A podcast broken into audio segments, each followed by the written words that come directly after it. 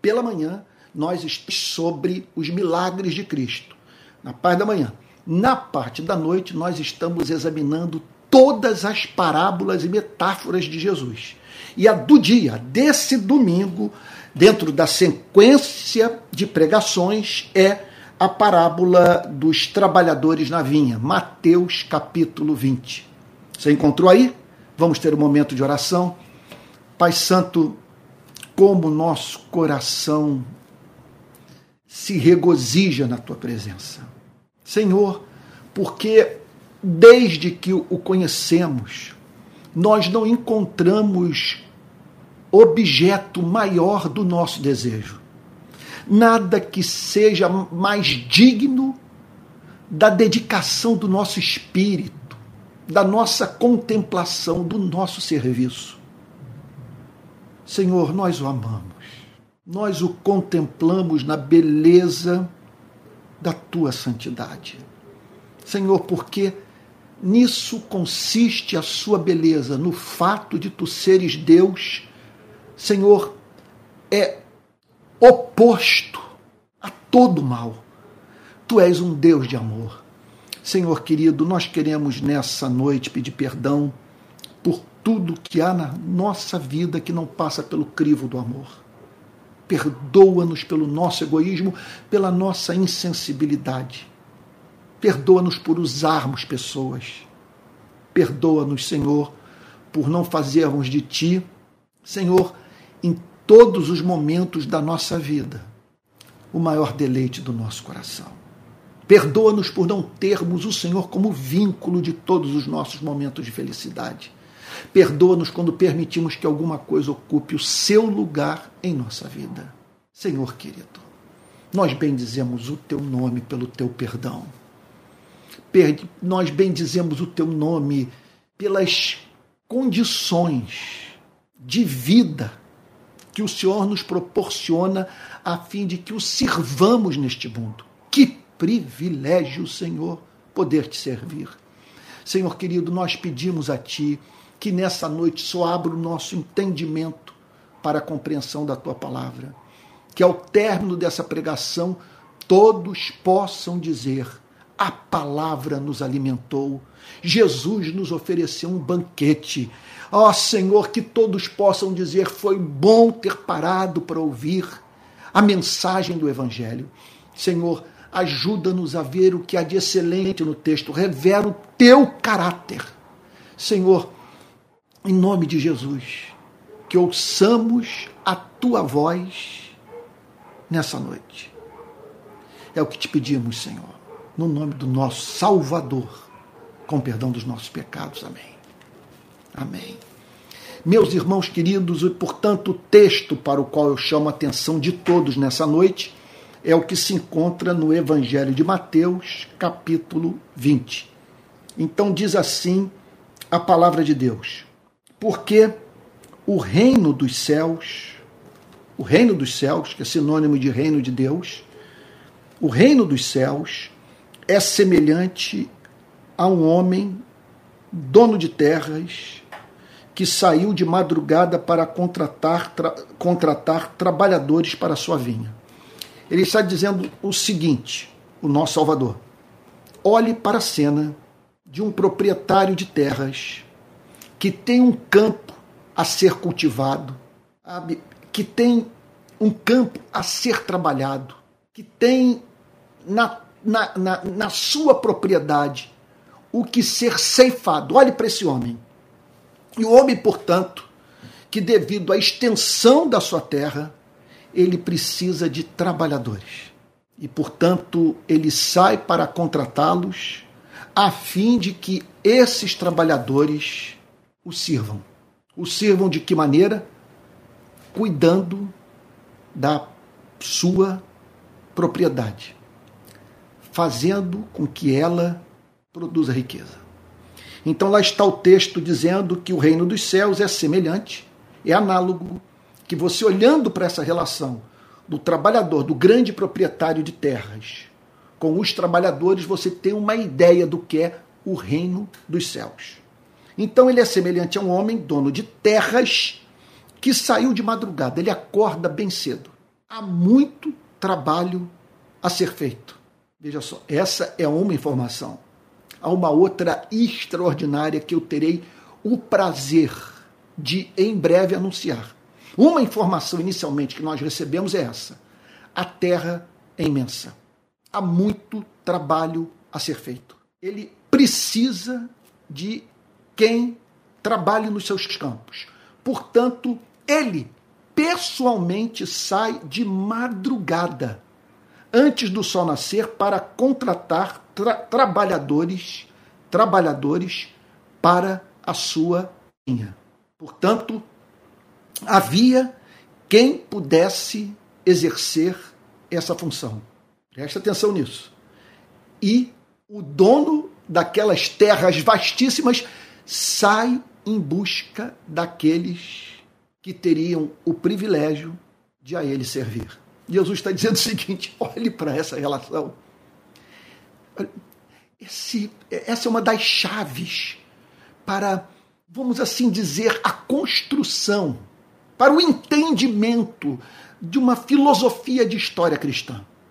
Para que entendamos a relação de Deus com a humanidade. Esse é um ponto de partida, um deles.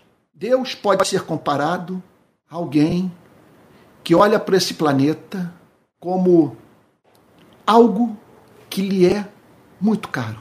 A gente sofrendo, agonizando, carente de misericórdia. Há uma obra a ser feita. E é da vontade do Criador que seres humanos se envolvam com a obra de transformação do mundo, com o socorro ao necessitado, com o trabalho de expansão do, do reino dos céus nesse planeta. Então, essa é uma informação preliminar.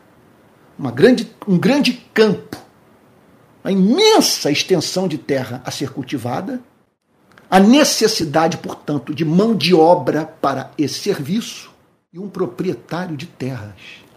Preste atenção nessa informação, que sai de madrugada em busca de trabalhadores. Quer dizer, o que ele tem a oferecer para as pessoas é trabalho. Verso 2. Vamos prosseguir, que à medida que avançarmos do exame da parábola, nós vamos conhecer alguns dos mistérios, algumas das verdades do reino dos céus. Eu estou muito feliz, eu acho que eu estou hoje visivelmente feliz pelo privilégio de poder expor essa passagem. Na verdade, o que aconteceu comigo foi o seguinte: de ontem para hoje, Deus falou muito comigo. Eu tive momentos muito especiais. Ontem eu tive um momento especialíssimo com Jesus, quando no meu momento de oração eu pensei naquele episódio de Pedro afundando ali no mar da Galileia. E a Bíblia nos ensinando que nas tempestades da vida nós não podemos tirar os olhos de Jesus. Eu vou falar sobre isso nos próximos dias. Ou seja, que é uma dimensão pessoal e uma dimensão impessoal da vida. E que nós devemos, portanto, tirar os olhos do impessoal e manter, portanto, a nossa visão fixa na dimensão pessoal. Naquele lado do universo que delibera, que pensa, que age devemos manter os nossos olhos fixos em Cristo. Então aquilo já foi de uma consolação tremenda. E aí então, hoje, agora de, de tarde, fui tomado por muita gratidão a Deus, muito desejo de ser santo, de viver para a glória do seu nome. E aí, ao analisar esse texto, ao me preparar para essa pregação, o meu coração foi aquecido novamente pela palavra de Deus. Então vamos lá, vamos prosseguir. E tendo combinado com os trabalhadores o pagamento de um denário por dia, ele sai de madrugada e encontra logo cedo pessoas disponíveis para o trabalho. Ele as convida e estabelece com elas um preço, faz uma aliança, faz um pacto. Ele diz o seguinte: olha só, se vocês trabalharem a partir de agora de manhã até o final do expediente de trabalho, vocês receberão um denário, o equivalente ao pagamento por um dia de trabalho. Ele estava oferecendo àqueles homens o que era justo. Então, e tendo combinado com os trabalhadores o, o pagamento de um denário por dia, ok? Mandou-os para a vinha. Então aqui o reino dos céus é descrito como a relação de um patrão com o empregado, de um, de um proprietário de terras riquíssimo que manda trabalhadores para vinha. Jesus está dizendo o seguinte: olhe para essa cena. Esse proprietário de terras mandando pessoas para a vinha para trabalhar, para se manterem ocupadas. Olha, essa é uma das faces do reino dos céus, de algo que está em curso nesse planeta. Esse Deus é um Deus que chama homens e, mulher, e mulheres para o privilégio de o servirem. E entre os homens e mulheres desse planeta, aqueles que tiveram o glorioso privilégio de terem sido chamados cedo para dedicarem a totalidade do seu tempo para Deus. Que coisa extraordinária. Então, o texto prossegue dizendo o seguinte: E tendo combinado com os trabalhadores o pagamento de um denário por dia, mandou-os para a vinha. Então, eles receberiam o que era necessário para eles viverem, e eles são chamados assim para se dirigirem para a vinha. Ok? É, e, e, verso 3. Saindo por volta de nove horas da manhã, então um pouquinho mais tarde, ainda de manhã cedo, ok? Jesus descreve esse dono de terras, olha só, por volta das nove horas, ok? Saindo em busca de mais trabalhadores. E ele viu na praça, então lá estavam, na praça da cidade, ali onde as decisões eram tomadas, onde pessoas se ofereciam para os proprietários de terra para trabalhar. Então, ali na praça da cidade, ele se depara com outros que estavam desocupados. Isso é lindo. O dono das terras se depara com pessoas desocupadas. Não estavam produzindo nada, deixando nenhuma marca na história. Não estavam, portanto, fazendo provisão para as suas vidas, para o seu futuro. Estavam, portanto, vendo o tempo se, se escoar pelos seus dedos. Estavam vivendo o oposto da máxima do apóstolo Paulo, remindo o tempo porque os dias são maus.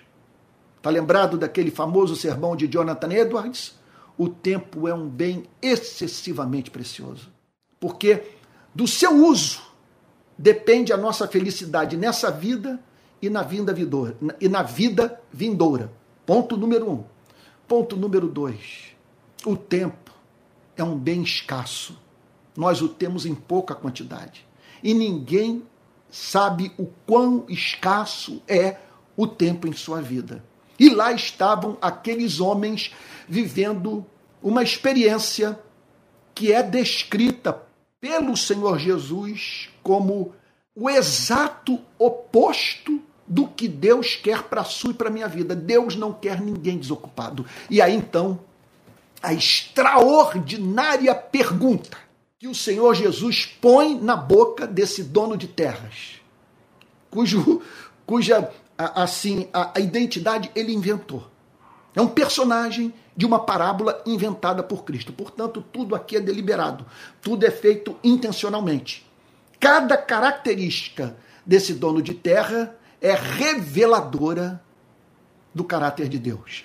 Então ele diz assim que ele, por volta das nove horas, encontra pessoas desocupadas e lhes diz: Vão vocês também trabalhar na vinha. Ele encontra pessoas desocupadas e diz: Vão vocês também trabalhar na vinha. Alguns já foram.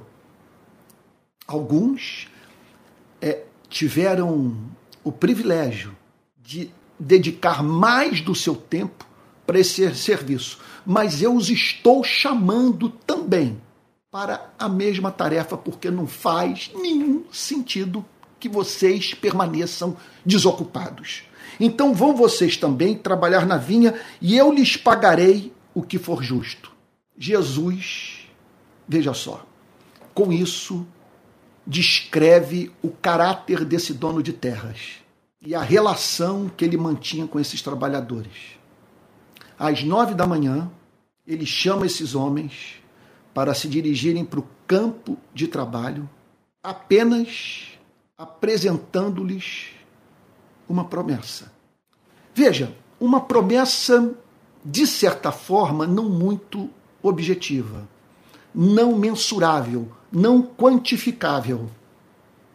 Ninguém hoje, no mundo moderno, é, não é, entra numa relação trabalhista como essa, exceto em casos assim de pessoas sujeitas àquela, àquela espécie de escravidão velada, de trabalho forçado. Porque veja só, esse tipo de contrato que Jesus descreve que foi feito entre esse dono de terras e aqueles trabalhadores, sabe? Só podia estar estribado num único fundamento.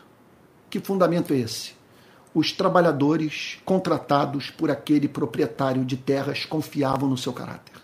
Quando ele disse que lhes daria o que era justo, eles estavam absolutamente certos de que receberiam o que era justo. E Jesus os descreve é, indo embora. Quer dizer, partindo na direção do trabalho, se dirigindo para a vinha, para trabalhar. Então, eles foram. Jesus está dizendo, presta atenção nisso. Assim é o reino dos céus. E ele prossegue declarando: tendo saído de novo, havia trabalho a ser feito e muita gente desocupada. Ele queria, o dono da terra queria pleno emprego, queria que todos tivessem acesso ao trabalho. E ele então sai novamente e, por volta do meio-dia e às três horas da tarde, fez a mesma coisa. Por volta do meio-dia e às três horas da tarde ele fez a mesma coisa. Fez o quê? Chamou pessoas para trabalharem nas suas terras. E Jesus prossegue declarando, verso 6: E saindo por volta das cinco horas da tarde, encontrou outros. A uma hora do final do expediente. Saindo às 5 horas da tarde, encontrou outros que estavam. De... Preste atenção. Às 5 horas da tarde, no final do dia de trabalho, ele encontra outros que estavam desocupados. E aí então a pergunta imortal: Meu Deus, por que vocês ficaram desocupados o dia todo? Essa é a pergunta que nessa noite Deus está fazendo para muitos. Por que vocês ficaram desocupados o dia todo? Quer dizer, ela pressupõe que havia um trabalho a ser feito, que havia oferta de trabalho, que eles não precisavam ter passado a quase totalidade daqueles dia, daquele dia no ócio. Então aqui está a pergunta que foi feita por esse dono de terra que representa o Pai. Por que vocês ficaram desocupados o dia todo? O que Jesus está dizendo é o seguinte: é que com essa pergunta, o Pai revela que ele nos criou para servi-lo. Ele nos formou para o trabalho, que é da sua vontade que nos dediquemos ao seu serviço. Então, no verso 7, Jesus descreve aqueles trabalhadores que receberam o convite desse proprietário de terras, dando a seguinte resposta: Porque ninguém nos contratou, ninguém nos convidou para trabalhar. Então ele lhes disse: Vocês vão vocês também trabalhar na vinha. Aqui entra um outro elemento. Até então, nós estamos diante de, meu Deus, um proprietário de terras justo, cuja palavra se cumpre, confiável, que honra os seus pactos. Mas agora nós nos deparamos com um elemento totalmente novo. Nós estamos aqui diante da bondade desse proprietário de terras, desse proprietário que se utiliza da mão de obra que tem pouco a oferecer, que convida pessoas a, no final do dia, vivenciarem o privilégio de o servirem. Isso, essa é uma nota linda emitida por Cristo sobre o caráter do Pai. Versículo 7. Eles responderam porque ninguém nos contratou. Então ele lhes disse: Vão vocês também trabalhar na vinha. Por mais que isso lhes seja surpreendente, por mais que, que vocês não entendam, sabe? Mas aqui está eles, aqui está ele, os chamando para o seu serviço, porque ainda é tempo de vocês consagrarem o que lhes resta de vida para o serviço ao Senhor do universo. E aí então, verso 8: Ao cair da tarde, então chega o final do dia. Ao cair da tarde, o dono da vinha disse ao seu administrador: Não vamos gastar tempo aqui pensando em quem é esse administrador. A parábola tem o objetivo de ensinar uma grande verdade. E aí então aqui aparece essa figura do administrador. Jesus não nos dá liberdade para é, é, é, identificarmos esse administrador, sabe, assim, de, de estabelecermos uma relação dele com quem quer que seja, até mesmo com o próprio Cristo. Simplesmente ele diz que o dono da vinha disse ao seu administrador: chame os trabalhadores e pague-lhes o salário. Com isso, ele está dizendo que esse Deus honra aqueles que o honram. Chame os trabalhadores e pague-lhes o salário. O que eu havia combinado, o que eu havia pactuado, o que eu havia prometido. Então, o administrador chama aqueles trabalhadores e começando, pelo, começando pelos últimos, indo até os primeiros. E aí uma informação estranha. Veja só, estranha para os negócios desse mundo, mas profundamente reveladora dos princípios que regem a vida no reino dos céus.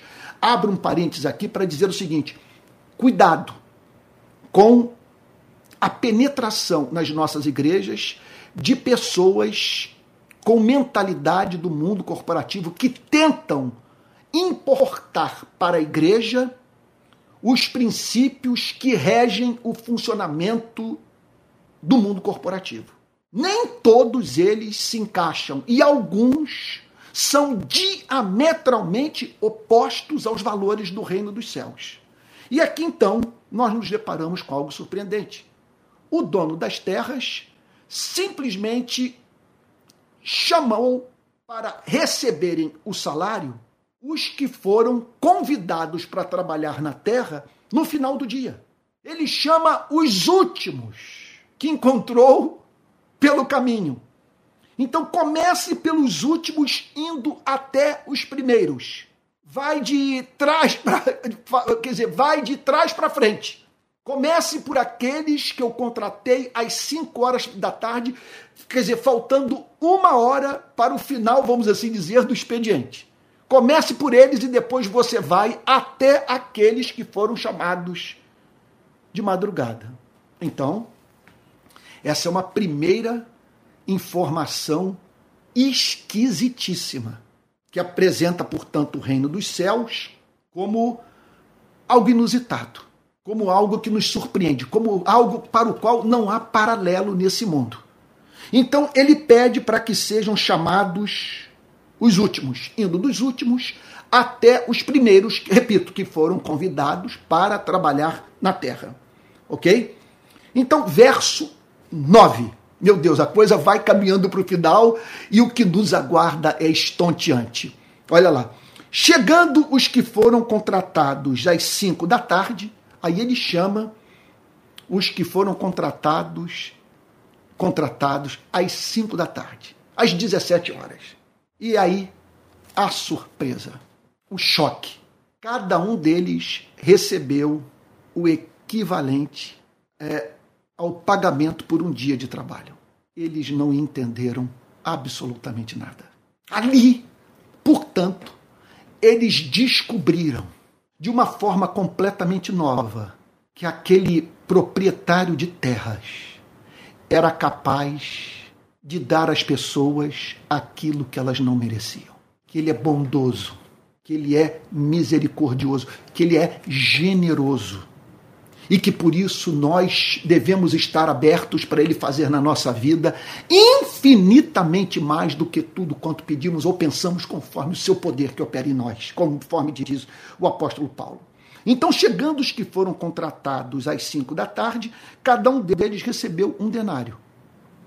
Nota: o mesmo que ele havia prometido pagar para os que haveriam de trabalhar o dia inteiro. Então, essa é a primeira informação chocante. E aí, então, é claro, a história é inventada, mas nos dá margem para nós enchermos, a partir do uso do senso comum, as lacunas dessa parábola. E é claro, pensando numa, quer dizer, pensando numa experiência como essa, sendo, sendo vivida concretamente por seres humanos, nós somos levados, portanto, a crer que os que foram contratados de madrugada esperavam receber mais do que aquilo que havia sido combinado. Ora, se os que chegaram às 5 horas da tarde receberam o equivalente por um dia de trabalho, receberam muito mais do que deveriam, sabe? O que fará aqueles que haviam é, começado de madrugada a trabalhar na vinha? Então lá estão eles, esperando o momento de serem chamados. Ele, agora, interessante, observe o que, que Jesus está querendo nos ensinar. A coisa foi arquitetada pelo dono da terra de uma tal maneira que os primeiros tiveram que testemunhar da recompensa dos últimos. Quer dizer, a coisa foi feita de uma tal maneira que eles pudessem é, voltar para casa é, é, sabedores do fato que os que foram chamados no final do dia receberam aquilo que o proprietário de terra havia prometido para os que começaram a trabalhar no início do dia. Então, meu Deus, aquilo era para ser um objeto de encanto, de, de, de, de, de felicidade, por eles verem, portanto, pessoas recebendo mais do que aquilo que esperavam receber. Agora, contudo, algo estranho ocorreu. O que deveria lhes causar alegria lhes causou indignação, tristeza. Jesus o descreve da seguinte forma: olha só. Ao chegarem os primeiros, quando chegam os que foram chamados de madrugada, quem são esses os que foram chamados de madrugada? Eu vou me adiantar o final da história porque eu, eu, eu tenho medo de me esquecer do que eu tenho para falar. E o que eu tenho para falar agora é muito importante. Os que foram chamados de madrugada foram os mesmos que tiveram o privilégio de dedicar a totalidade do seu tempo para aquele absolutamente amável dono de terras. Eles tiveram o privilégio de, em vez de apresentar o bagaço da vida para Deus, sabe? tiveram a honra de terem sido chamados por Deus para dedicarem quase que a totalidade da sua vida ao seu Criador. Então, chegando ao chegarem os primeiros, pensaram que receberiam mais. Eles testemunharam a cena. Jesus, quer dizer, nos leva a pensar no seguinte: um cutucando, um cutucando o outro, dizendo: Olha, se eles receberam um denário, quer dizer, o que nós vamos receber agora é muito mais. Então ali estava criada a expectativa de que haveria essa essa aplicação dessa espécie de justiça concebida por aqueles homens. Então, ao chegarem os primeiros, pensaram que receberiam mais. Porém, também estes receberam um denário cada um. Meu Deus, pense no apóstolo Paulo, nos naufrágios, nas perseguições, nos cárceres, nas sessões de tortura Pense em tudo o que ele vivenciou, para no final receber, veja só, a mesma salvação recebida por aquele ladrão que morreu ao lado de Cristo na cruz e que, movido por arrependimento, confessou o seu pecado e ouviu da boca de Cristo a promessa: Hoje mesmo estarás comigo no paraíso. Um dia, Paulo ouviu a mesma declaração, de uma forma ou de outra. Hoje estarás comigo no paraíso. Depois de anos de trabalho duro, de desgaste, de tentações infernais, de confrontos face a face com a perversidade humana e com os espíritos do mal, e recebendo a mesmíssima bênção, aquele que não havia trabalhado o dia inteiro. E aí então, ao chegar os primeiros, pensaram que receberiam mais. Ele, Jesus os descreve, veja só, ele está falando de parte da humanidade. Ele está falando daqueles que têm expectativas irreais em relação a Deus. Daqueles que conceberam uma teologia que não expressa o espírito do Evangelho, o conteúdo central da mensagem de Cristo. Eles esperavam receber mais. Não há mínima dúvida que Jesus está falando aqui de uma espécie de teologia que é reprovada pelo Evangelho. Eles esperavam receber mais. Porém, também estes receberam um denário. E lá estavam eles a olhar para aquilo que lhes havia sido prometido. Nem mais nem menos. A palavra estava sendo cumprida. Mas tendo recebido, e aí então eles recebem o denário, e ao receberem o denário, tomados de muita indignação, de frustração, de raiva, eles são vistos é, murmurando. Tendo recebido, começaram a murmurar contra o dono das terras. E aí eles começam a, um com o outro, falar mal do dono das terras.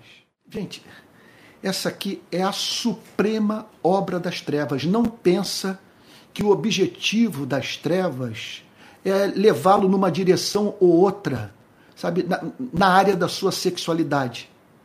Não pense que o objetivo das trevas é levá-lo para a prática, sabe, de uma, de uma, do, do, sei lá, do, do alcoolismo ou não, sei lá, pense alguma coisa. Não pense que o objetivo é levá-lo para aquele tipo de pecado específico, sabe que que tanto faz parte das nossas pregações, das nossas discussões dentro das nossas igrejas a suprema obra das trevas é nos levar a murmurar. Olha só, a, mur a murmurar contra o dono das terras. A suprema obra do império das trevas é desenvolver dentro de nós uma ira secreta em relação a Deus. Veja só, aqueles homens projetaram em Deus algumas expectativas sem o mínimo fundamento. Como aquelas expectativas não foram realizadas, eles passaram a murmurar de Deus. E aí então, dizendo, estes últimos, esse era o conteúdo da murmuração. Estes últimos trabalharam apenas uma hora. Chegaram às cinco, saíram às seis. Mas você, aqueles estão apontando para o dono da terra, mas você os igualou a nós. Você os colocou no mesmo patamar. Eles vão receber a mesma coisa, sabe, que nós receberemos. Ou seja, ou melhor, eles receberam o mesmo que nós recebemos, apesar de termos suportado a fadiga e o calor do dia. E aqui eles revelam o que se passava em seus corações.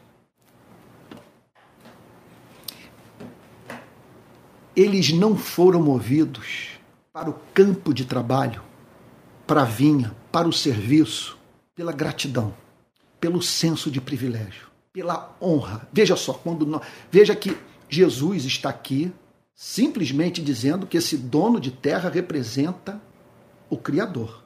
Portanto, o que seria difícil de nós entendermos na relação de um patrão com o empregado, quando se trata da relação do Criador com a criatura, tem de ser visto por nós como absolutamente justo. Então, eles são descritos por Cristo como homens que diziam ter suportado a fadiga e o calor do dia. Nós trabalhamos exaustivamente, sob o sol ardente, o dia inteiro. O que lhes faltava? Veja, é, dificilmente nós encontramos na relação de empregado e, pa e patrão esse senso de privilégio, de você servir alguém apaixonadamente em razão da excelência do caráter dessa pessoa. Hoje, quando nós pensamos nas relações trabalhistas, me mostre quantos empregados olham para os seus patrões com encanto, dizendo o seguinte: é, é, olha, você é digno da minha completa dedicação ao serviço, porque você é amável. Você não me oprime. O que você pede de mim é o razoável. O que você me oferece é o justo. Então eu sirvo com alegria porque eu me vejo envolvido em algo muito especial. Grande parte da classe trabalhadora se vê dedicada àquilo é, para o que se dedica apenas para não morrer de fome. Grande parte das pessoas que eu conheço é, exerce atividade profissional que não lhe traz um, vamos assim dizer, um significativo retorno pessoal. Ou seja, essas, muitas dessas pessoas que eu conheço, se pudessem, se dedicariam a uma outra atividade profissional. Agora, quando nós pensamos que esse dono de terra aqui está representando Deus, nós estamos falando sobre um Deus que chamou algumas pessoas para dedicarem a totalidade da sua vida a Ele, trabalhando é muitas vezes até a exaustão sob o calor do sol. No que se constitui tudo isso? Num imenso privilégio. Porque, primeiro, trabalhar nessa vinha significa produzir riqueza. Significa, portanto, estar envolvido com aquele tipo de trabalho que glorifica o dono da terra que faz, portanto, com que pessoas passem a viver com dignidade, sejam beneficiadas pelo exercício do nosso ministério, do nosso chamado, do nosso dom, da nossa vocação. Você está entendendo o ponto? Então pense no acúmulo de privilégio de você de madrugada ter sido chamado para esse trabalho. Havia graça, havia amor, havia misericórdia. Aquelas pessoas, portanto, é, é, se dedicaram a passaram a se dedicar àquilo que lhes trazia retorno, porque não há mínima dúvida quando Jesus fala sobre esse denário, ele está falando sobre alguma coisa cujo valor ninguém pode calcular. Está para além de tudo aquilo que nós pensamos. Então eles haviam sido chamados para dedicar a totalidade de suas vidas a esse trabalho desde a madrugada, o que significa o seguinte: mais tempo para escrever uma linda biografia com inúmeras páginas. Olha, me permita aqui dar um testemunho, me permita falar algo profundamente autobiográfico. Bendito o dia em que Deus me chamou para a sua seara. E, e eu louvo, eu glorificarei por toda a eternidade por ele ter me chamado jovem, com 20 anos, no, no maior vigor da minha vida eu entreguei a totalidade da minha existência. Ele, por pura graça, ele me chamou de madrugada para servi-lo. E por isso eu glorifico. Eu glorifico porque é um privilégio servi-lo em fadiga. É um privilégio você chegar em casa depois de um dia de serviço ao reino de Cristo, de desmontar na cama. É um privilégio viver esses momentos de tensão em que as pressões são tamanhas que você clama por refrigério, anela pelo batismo com o Espírito Santo, a fim de fazer frente a toda a oposição sofrida, a envergadura da tarefa. Você está entendendo o ponto?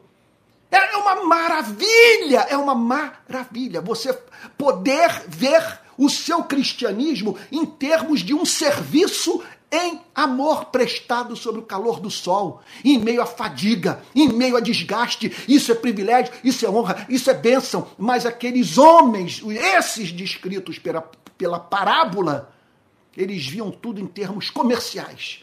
Essa passagem é uma pancada na teologia da prosperidade. É uma pancada nesse tipo de barganha que nessa noite está em curso em não poucos púlpitos do nosso país. Com pastores, portanto, oferecendo aos membros das, das suas igrejas a mesma espécie de relação que esses trabalhadores da vinha que foram para a vinha de madrugada esperavam na sua relação com o proprietário de terras.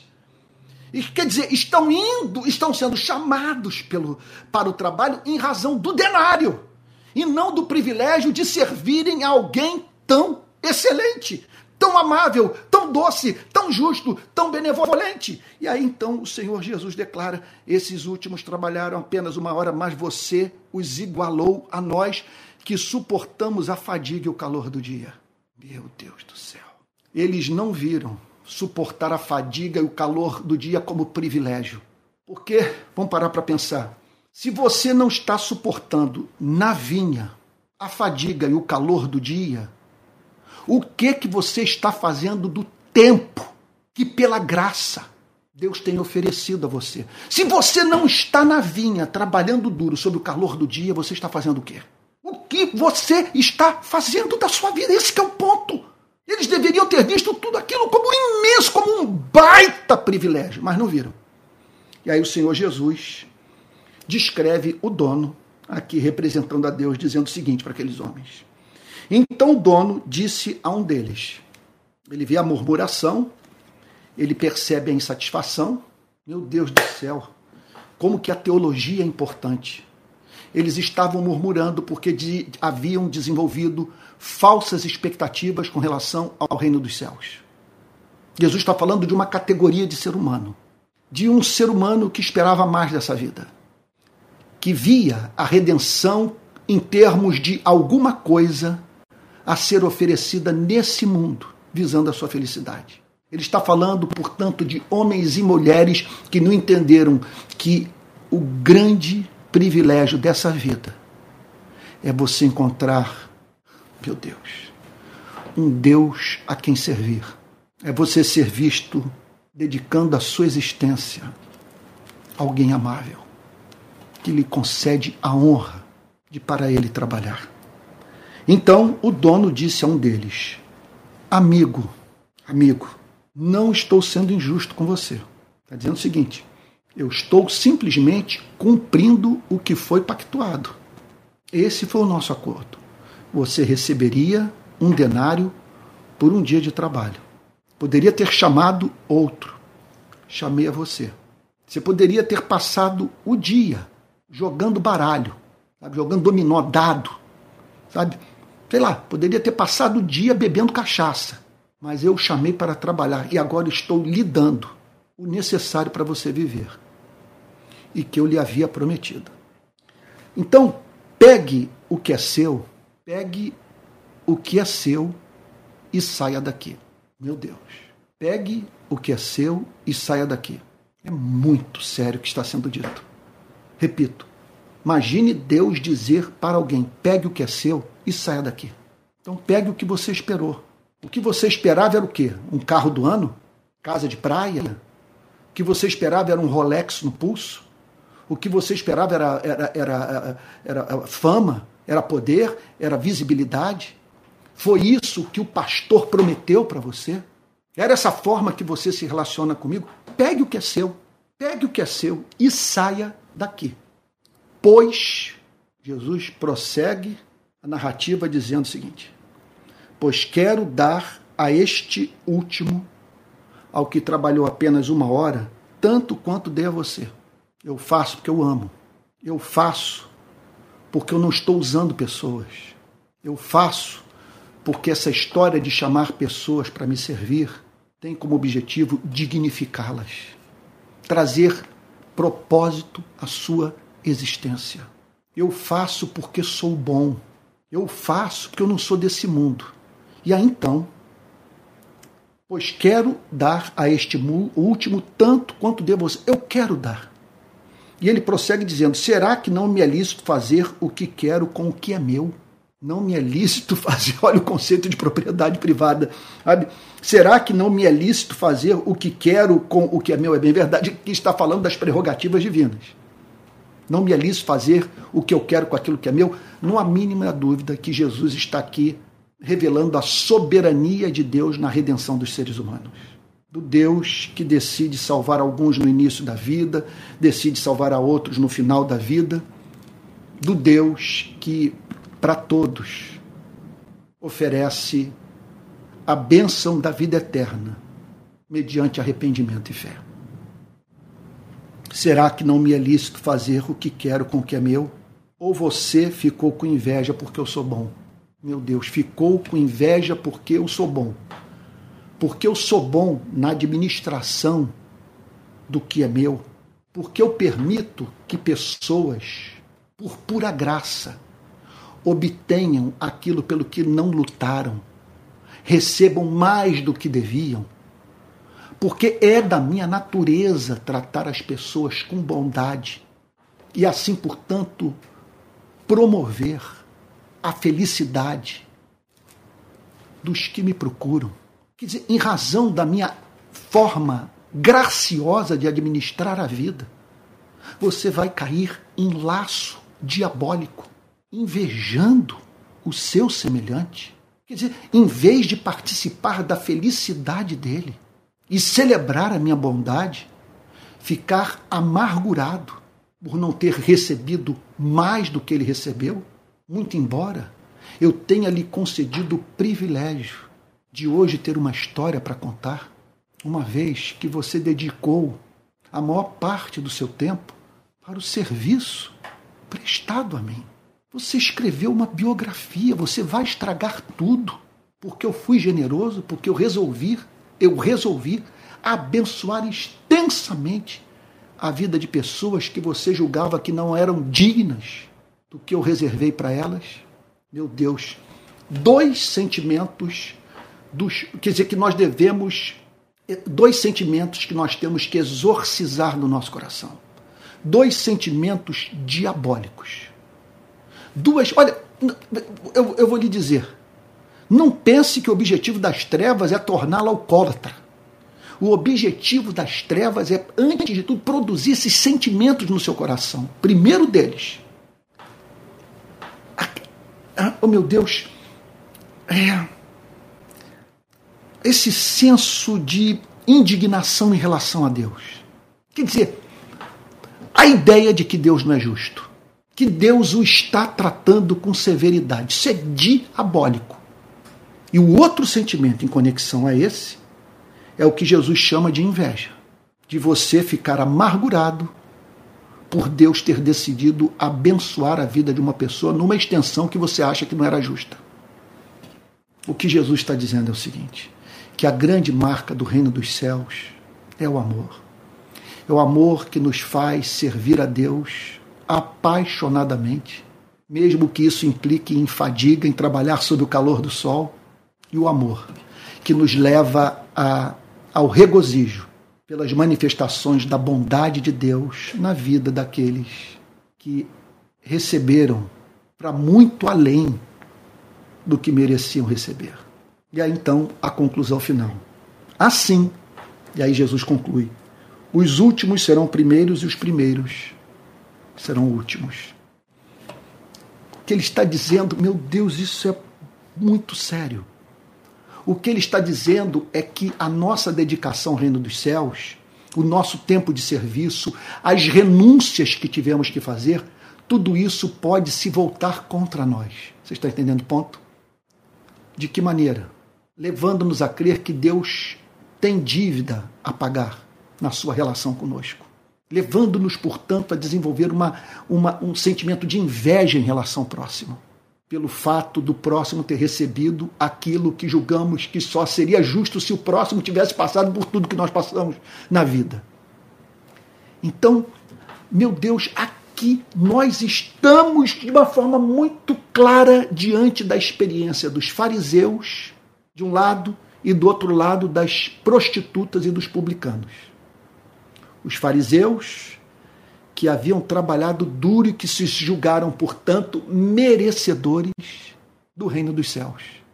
E as meretrizes e os publicanos, que encantados é, de receberem o convite, para a sua entrada no reino dos céus, desenvolvendo, portanto, a mais profunda gratidão e em estado de tamanho encanto, celebrarem as manifestações da bondade divina na vida de todos. Porque esse, o que Jesus está dizendo é o seguinte: aqueles que consideram que receberam infinitamente mais do que esperavam. Há entre nós aqueles que entendem que foram objeto de uma graça toda especial, que receberam o que não mereciam. Esses, portanto, desenvolvem uma profunda gratidão em relação a Deus e uma atitude benevolente em relação ao próximo.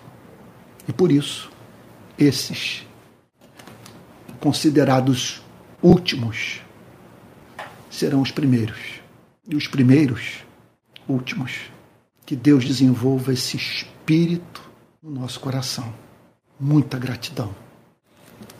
Pelo fato de quer termos sido chamados de madrugada, quer termos sido, quer tenhamos sido chamados no final do dia, sabe? Gratidão porque fomos chamados, porque tivemos o privilégio em vida de o servir e receber por, por um ato de pura graça e bondade a vida eterna. Vamos orar? Pai Santo, aqui estamos nós profundamente tocados pela tua verdade. Senhor, tu és encontrado nesse planeta perguntando aos seres humanos por que vocês permanecem desocupados? Por que não foram trabalhar nos campos? nós agradecemos, Senhor, por, ter, por tu nos concederes o dom da vida. Te agradecemos pelos talentos, pelos dons, pela nossa vocação, por toda oportunidade que o Senhor nos concede de o servirmos, Senhor. E eis-nos aqui. Envia-nos a nós, Senhor, e movidos por muita gratidão. Muita gratidão que nos leva ao amar Gratidão que nos leva a amar o próximo. É o que te pedimos em nome do Senhor Jesus, com perdão dos nossos pecados. Amém. Amém. Irmãos queridos, eu espero que Deus tenha nos alimentado espiritualmente. Mas tenha mesmo. Olha só. Nesse final de culto, hoje você está vendo que eu não estou reunido com o grupo. Nós tivemos um problema que vários membros do nosso, da nossa pequena igreja que se reúne aqui em casa não puderam participar do culto. Então nós cancelamos e ficou assim, a transmissão sendo feita por mim. Um, um, um está viajando, o outro vai viajar de madrugada, o outro está dando plantão no seu trabalho, e assim, portanto, nós achamos melhor eles assistirem, todos os membros da nossa pequena igreja assistirem online, e eu ficar aqui, portanto, é, é cumprindo o meu papel de pregador. Olha só, é muito importante que você ouça o recado que eu tenho para lhe dar. Amanhã, às 9 horas da noite, nós teremos um encontro pelo Zoom com os membros da rede de pequenas igrejas. Nós temos informações super importantes a passar amanhã, 9 horas da noite. Eu vou disponibilizar o link desse encontro, vai ser um encontro virtual, mas de certa forma, vamos assim dizer, face a face pelo Zoom. Você vai poder me ver e quando você falar, eu vou poder vê-lo. Então, amanhã, 9 horas, o encontro pelo Zoom. Eu vou disponibilizar o link no Telegram da rede de pequenas igrejas, que é o nosso principal canal de comunicação interna. E, e para quem ainda não está no nosso Telegram, eu vou disponibilizar na descrição desse vídeo, daqui a pouco, quando o vídeo for salvo, eu vou disponibilizar o link para que você entre no Telegram e participe amanhã dessa reunião pelo Zoom. Então, amanhã nós teremos às 20 horas o podcast com meu filho Pedro e eu, às 20 horas. E às 21 horas, esse encontro de uma hora de duração pelo, pelo, pelo Zoom, ou, e, me perdoe repetir, com, e com você tendo acesso ao link ok, do Zoom pelo Telegram. Tá bom? Olha só, importante também dizer que a rede Pequenas Igrejas precisa da sua generosidade para se organizar no país. Nós queremos nos organizar no país. Já estamos, tivemos uma reunião essa semana com os líderes regionais, estamos formando uma liderança e pela graça divina, em breve teremos líderes regionais, estaduais e por aí vai, municipais, tá bom? Todas as esferas de poder. Então, precisamos da sua ajuda. Se você puder colaborar, aqui vai o Pix da rede de pequenas igrejas, que é pixrpi22@gmail.com. Então, Pix, que é PIX, Pix RPI 22 arroba gmail.com. Se você depositar sua oferta, ela vai cair na conta da rede de pequenas igrejas, tá bom? Quero lembrar a todos que durante essa semana eu estarei falando todos os dias às sete da manhã por esse mesmo canal de YouTube, no, é, então estou falando do programa Palavra Plena. Nesse momento estou fazendo uma exposição dos principais versos do livro do profeta Jeremias. Então amanhã sete horas, quer dizer, de segunda a sexta, e às 18 horas o curso de teologia. Tá bom? De segunda a sexta eu estou tratando de cinco matérias diferentes de um curso normal de teologia. E assim, portanto, ajudando a conhecer a sua própria fé e desenvolver habilidades para o serviço no reino dos céus, bem no espírito daquilo que nós vimos hoje. Tá bom? Eu acho que é isso. Ah, hoje cedo eu toquei também é no, no documentário sobre a história do Rio de Paz que está na Globoplay. Ele se chama A Estética da Luta. É claro, é visível o bloqueio ao meu ministério em muitos setores do protestantismo brasileiro. Eles não querem que eu entre nesses segmentos. Então há um boicote ao que eu faço, uma recusa de, de, de, de divulgação do que eu digo. Portanto, nós vamos ter que trabalhar duro para vencer esses bloqueios e alcançar gente preciosa que, que carece de entendimento. Gente que muitas vezes tem um coração melhor do que a cabeça. Então, é, eu peço que você divulgue o Estética da Luta, tá bom? Pegue o link lá na Globo, da Globoplay e compartilhe com seus parentes e amigos. Bom, eu acho que é só isso. Deixe-me ver, eu acho que eu já dei todos os recados. Olha, tivemos o culto hoje de manhã cedo, a mensagem está gravada e eu sugiro que você tenha acesso, porque hoje eu estou certo que Deus falou muito ao nosso coração. Meu Deus, que manhã rica. Tá bom? É isso. Vamos receber a benção apostólica, tá bom? É, pessoal do Rio, lembrando que eu ainda estou pedindo a Deus hoje, eu orei muito por isso. Um espaço para que tenhamos pela manhã um encontro presencial na cidade do Rio de Janeiro. Mas esse espaço ainda não apareceu. Eu continuo orando, contando com a misericórdia divina. Tá bom? Vamos receber a benção apostólica. Senhor, nós te agradecemos por noite tão rica. Pai Santo, a Sua palavra falou conosco. Despeça-nos em paz, Senhor. Que possamos todos os dias da nossa vida contemplar a Sua beleza e alegremente servi-lo em espírito e verdade. E que a graça do nosso Senhor e Salvador Jesus Cristo, o amor de Deus o Pai e a comunhão do Espírito Santo sejam com cada um de vocês, desde agora e para todo sempre. Amém. Que Deus o abençoe e o guarde, tá bom? E até o próximo domingo. Fique com Jesus.